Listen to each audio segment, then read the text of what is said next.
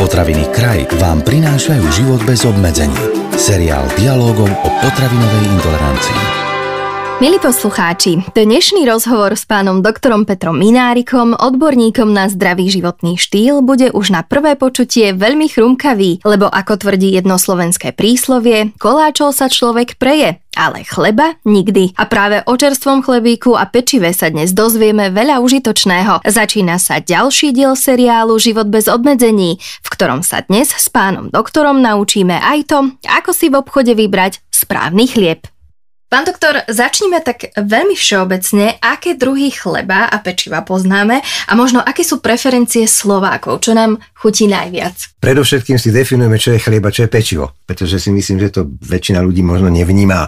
Áno, je to o veľkosti, chlieb je väčší, bochník ako rohlík alebo, alebo žemla. Je to definované tak, že pokým má pekárenský výrobok viac ako 400 gramov, tak je chlebom a keď je menší, tak je pečivom. Poznáme samozrejme viacej druhov chleba a takisto aj pečiva. Predovšetkým chlieb je vyrábaný z múky, prevažne pšeničnej, ale môže sa pridávať aj ražná múka alebo jačmenná alebo iné zložky, napríklad iné obilniny, alebo aj neobilné zložky, napríklad nejaká jadierka, semiačka a podobne. Chlieb je buď pšeničný, potom musí obsahovať 90% pšeničnej múky alebo viac, alebo je ražný, 90% ražnej múky alebo viac, alebo je pšenično-ražný, ražno-pšeničný a vtedy musí byť vlastne takéto kombinácie. Poznáme biele druhy, chleba aj pečiva, kde je menší obsah vlákniny a poznáme celozrné druhy, ktoré obsahujú podstatne vyšší podiel vlákniny, ale s tou vlákninou ide aj zároveň vyšší výskyt iných látok, minerálnych látok, najmä vitamínov skupiny B a minerálnych látok. A aké sú teda preferencie Slovaku? Čo nám chutí najviac? Nemám nejaké čerstvé dáta spotrebiteľských prieskumov, čiže neviem vám povedať exaktne, aké sú tie preferencie. Myslím, že mladí ľudia už preferujú dosť hodne celozrné druhy uh-huh. chleba a tie staršie ročníky skorej, možno už aj z cenových dôvodov, tie biele druhy, ktoré sú aj cenovo dostupnejšie. Jednu vec by som ešte chcel povedať, že spomínal som ten celozrný chlieb, existuje celozrný a viaczrný chlieb a ľudia by mohli vedieť, že rozdiel je v tom, že celozrný chlieb bude skutočne vyrobený z 80 a viac percent celozrnej múky, čiže obsahuje vysoký podiel vlákniny. Ešte ten viaczrný chlieb nie je celozrný, ale je vyrobený z viacerých druhov zrnín a vláknin je tam menej, ako v tom celozrnom.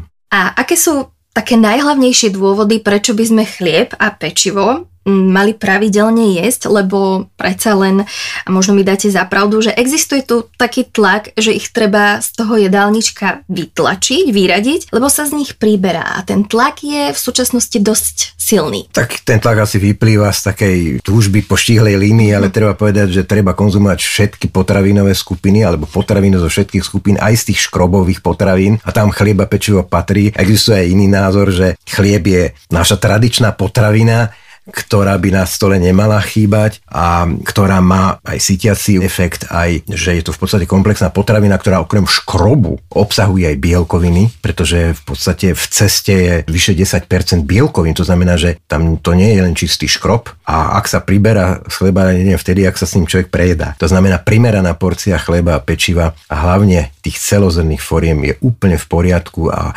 chlieb nemusíme. A najmä tí ľudia, ktorí nemajú zapotreby znižovať nadvahu, nemusia sa ani nejak významne obmedzovať. A tí ľudia, ktorí znižujú nadvahu a sú v nejakom redukčnom procese, tí takisto nemusia sa svojho chleba vzdať, ale porcie musia znižiť. Uh-huh. A aké množstvo chleba a pečiva, už sme to načrtli, teda môžeme považovať za primeranú dennú porciu a možno kedy počas dňa ráno, po obede, večer?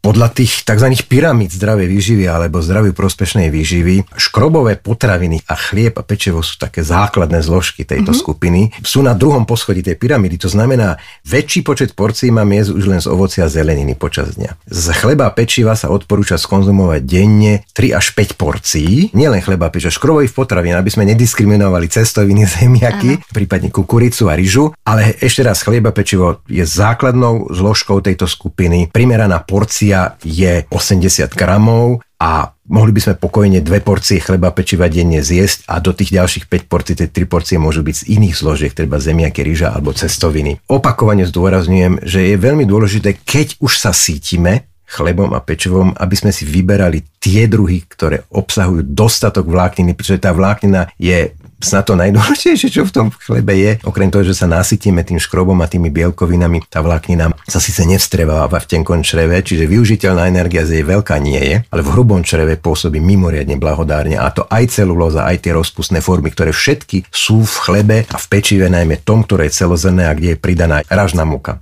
Áno, to ste mi už trochu nahrali na ďalšiu moju otázku, pretože by ma zaujímalo, ktoré druhy chleba a pečiva by sme teda mali uprednostniť pred inými a či vôbec sú také alebo, alebo nie. Mali by sme uprednostniť chleba, ktorý má prídavok aj ražnej múky a ktorý uh-huh. je mhm. celozrný. Potreba konzumovať celozrné škrobové potraviny platí aj pre cestoviny, aj pre rýžu. My sme mali jesť hnedú rýžu, alebo divú rýžu, alebo celozrnú rýžu a takisto aj celozrné semolinové cestoviny, ktoré síce nie sú témou chleba, ale ten chlieb, keď keďže ho by sme ho mali mať na našom stole každý deň a to aj ľudia, ktorí redukujú svoju nadváhu len v primeranom množstve, tak by tá celozenosť mala byť, aj keď stojí o niečo viac, takýto druh chleba, jak tie biele formy, ktoré sú upečené proste z múky, ktorá obsahuje endosperm, ale neobsahuje dostatočné množstvo tých otrúb, ktoré sú súčasťou klasu. Pán doktor, poďme do obchodu, buďme teraz chvíľu spotrebitelia, keď si kupujeme balený chlieb a balené pečivo, čo všetko by sme mali vedieť vyčítať z obalu a čo konkrétne by sme si na ňom aj mali všimnúť?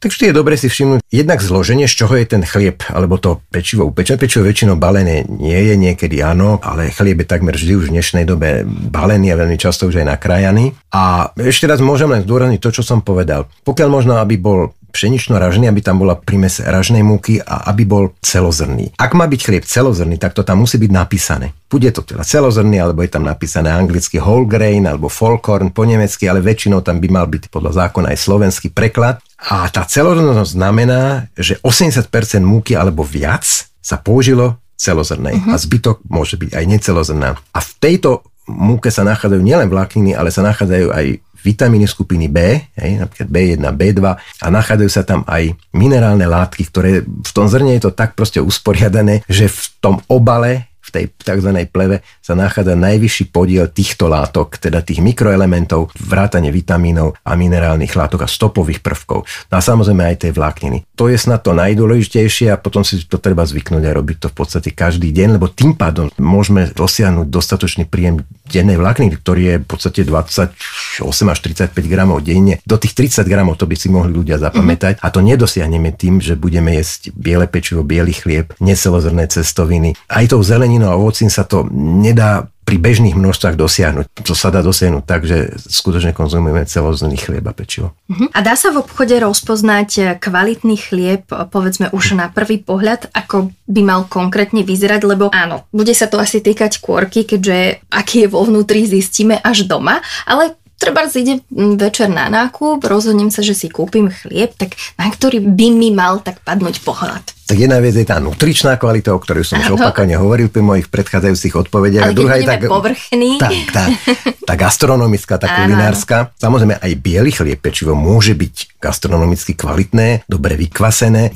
Je dôležitý ten, ten kvások, uh-huh. už je to teda droždie alebo kvas a je dôležitá tá ražná múka. Dobrý chlieb je samozrejme nadýchaný, pokupe sa nedrobí, je dôležité, keď už hovoríte o tom, na čo si treba dávať pozor, že treba si dávať pozor aj na to, ako ho uskladňujeme. Pretože chlieb by sa nemal nemal uskladňovať v igelitových sáčkoch, nemal by sa dávať do chladničky. Keď sa dáva do chladničky, môže sa zvýšiť jeho drobivosť. Zase keď je v nejakom vlhkom prostredí, oveľa rýchlejšie môže sa skaziť a splesnieť. Čiže mal by byť v suchej utierke, uskladňovaný, pokiaľ možno nie v chlade, môže sa zamraziť. Tá trvanlivosť sa predlží a potom ho môžeme rozmraziť. To asi mnohé gazdiny už dneska robia. Dobre, spomenuli ste to, na čo som sa išla opýtať.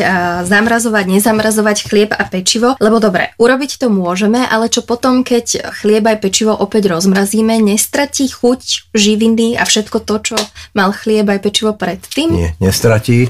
To, že chuť nestratí, alebo zo svojej konzistencie, to si asi každý môže overiť veľmi sám. My aj v našej domácnosti máme a keď vybereme, ja si niekedy trošku aj opečem ten chlieb, tak ako a takisto z nutričného hľadiska tá strata je buď minimálna alebo žiadna. Čiže rozmrazený chlieb, viete, keď sa vlastne niektoré chleby, najmä pečiva, sa predpečú, potom sa zamrazia a potom sa vlastne dopečú, treba už aj v tom obchode. Ale to nie je na škodu nutričnej kvality toho chleba vôbec. A je jedno, či ho rozmrazujeme pri izbovej teplote alebo ho napríklad dáme do mikrovlnky? Takéto to je v podstate zmrazené. bez relevantnej významnosti, či to urobíme tak alebo onak. Každopádne jediným benefitom je, ale ten je myslím dosť podstatný, že sa predlží trvanlivosť takéhoto pekárenského výrobku, to je jedno, či je to chlieb alebo pečivo a môžeme to robiť a vôbec si nemusíme vyčítať, že sme ten chlieb akýmkoľvek spôsobom znehodnotili a bude aj väčšinou rovnako chutný. Téma chlieb a pečivo, už je to počuť z tohto nášho podcastu, je nekonečná, bezodná a spája sa s ňou určite aj veľa mýtov. Tak spomeňme aspoň niektoré z nich. Čo sa pán doktor o chlebe a pečive hovorí, ale nie je to tak celkom pravda. Tak tých mýtov je niekoľko a teda mýtov o potravinách je vôbec všeobecne Veľmi skôr veľa ako málo. Niekedy sa hovorí a traduje, že tmavý chlieb je zdravší než svetlý chlieb. Teda povedať, tmavý chlieb nie je automaticky celozrný. To znamená, tmavý chlieb môže byť zdravotne prospešnejší, ak je aj celozrný. Ale tá celozrnosť neznamená, že ten chlieb musí byť očividne tmavý. Čiže niekedy je ten chlieb tmavý len preto, že bol proste prifarbený organickým samozrejme základom, nejakým sladom a tak ďalej jačmeným, ale ak nie je celozrný, tak nie je nejako zdravší než je biely chlieb. Často sa hovorí, že chlieb, ktorý má menej tuku, jak iný chlieb alebo pečivo, ktorý má o niečo viacej tuku, že je zdravší. Toho tuku nikdy nie je v pečivarskom výrobku. Veľa jedine v tzv. jemnom pečive. Keď je pečivo treba sladké, niektorí ľudia si myslia, že má viacej kalórií, že má viac energie. To je tiež mýtus, pretože keď sa pridá nejaký cukor do múky, že to je naozaj také jemné pečivo, väčšinou sa dá o to menej, o to menej škrobu a ten škrob má tú istú energetickú hustotu alebo hodnotu, jak, jak má aj cukor. Len cukor sa rýchlejšie vstrebáva.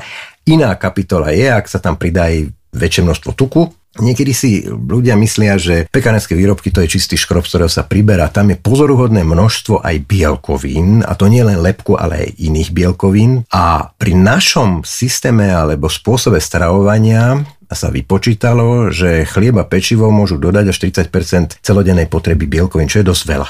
No a posledné dva mýty mi napadajú v súvislosti s lepkom. Ľudia si myslia, nie všetci, ale niektorí, že lepok je pre zdravie škodlivý a, a začínajú konzumovať bezlepkový chlieb bez ohľadu na to, že majú preto nejaký medicínsky dôvod, len preto, že sa to dočítajú. Lepok nie je škodlivý a pre absolútnu väčšinu konzumentov je, je neškodný, je je indiferentný a nemusia tento lepok obmedzovať. Ľudia, ktorí majú dokázanú celiakiu, musia byť naopak celý život na bezlepkovom chlebe, pečiva, bezlepkových aj iných škrobových potravinách. A ešte jedna vec, niektorí ľudia si myslia, že celozrnný chlieb musí obsahovať celé zrna tak nie je to tak. Celozrný chlieb môže byť úplne v podstate hladký, lebo tá vláknina je tam proste disperzne vložená v tom ceste a v tom chlebe a celé zrna ak sa tam aj vyskytnú, to nie je podmienka celozrnosti toho chleba. Dnešné rozprávanie s pánom doktorom Petrom Minárikom je na konci o neutíchajúcej obľúbenosti chleba, o ktorom sa dočítate viac aj v našom aktuálnom blogu, svedčí fakt, že má v kalendári medzinárodných sviatkov vymedzený vlastný dátum. Svetový deň chleba, ale aj pečiva a pekárov, vďaka ktorým sa dostáva na pulty v obchodoch, si pripomenieme ako každý rok 16. októbra.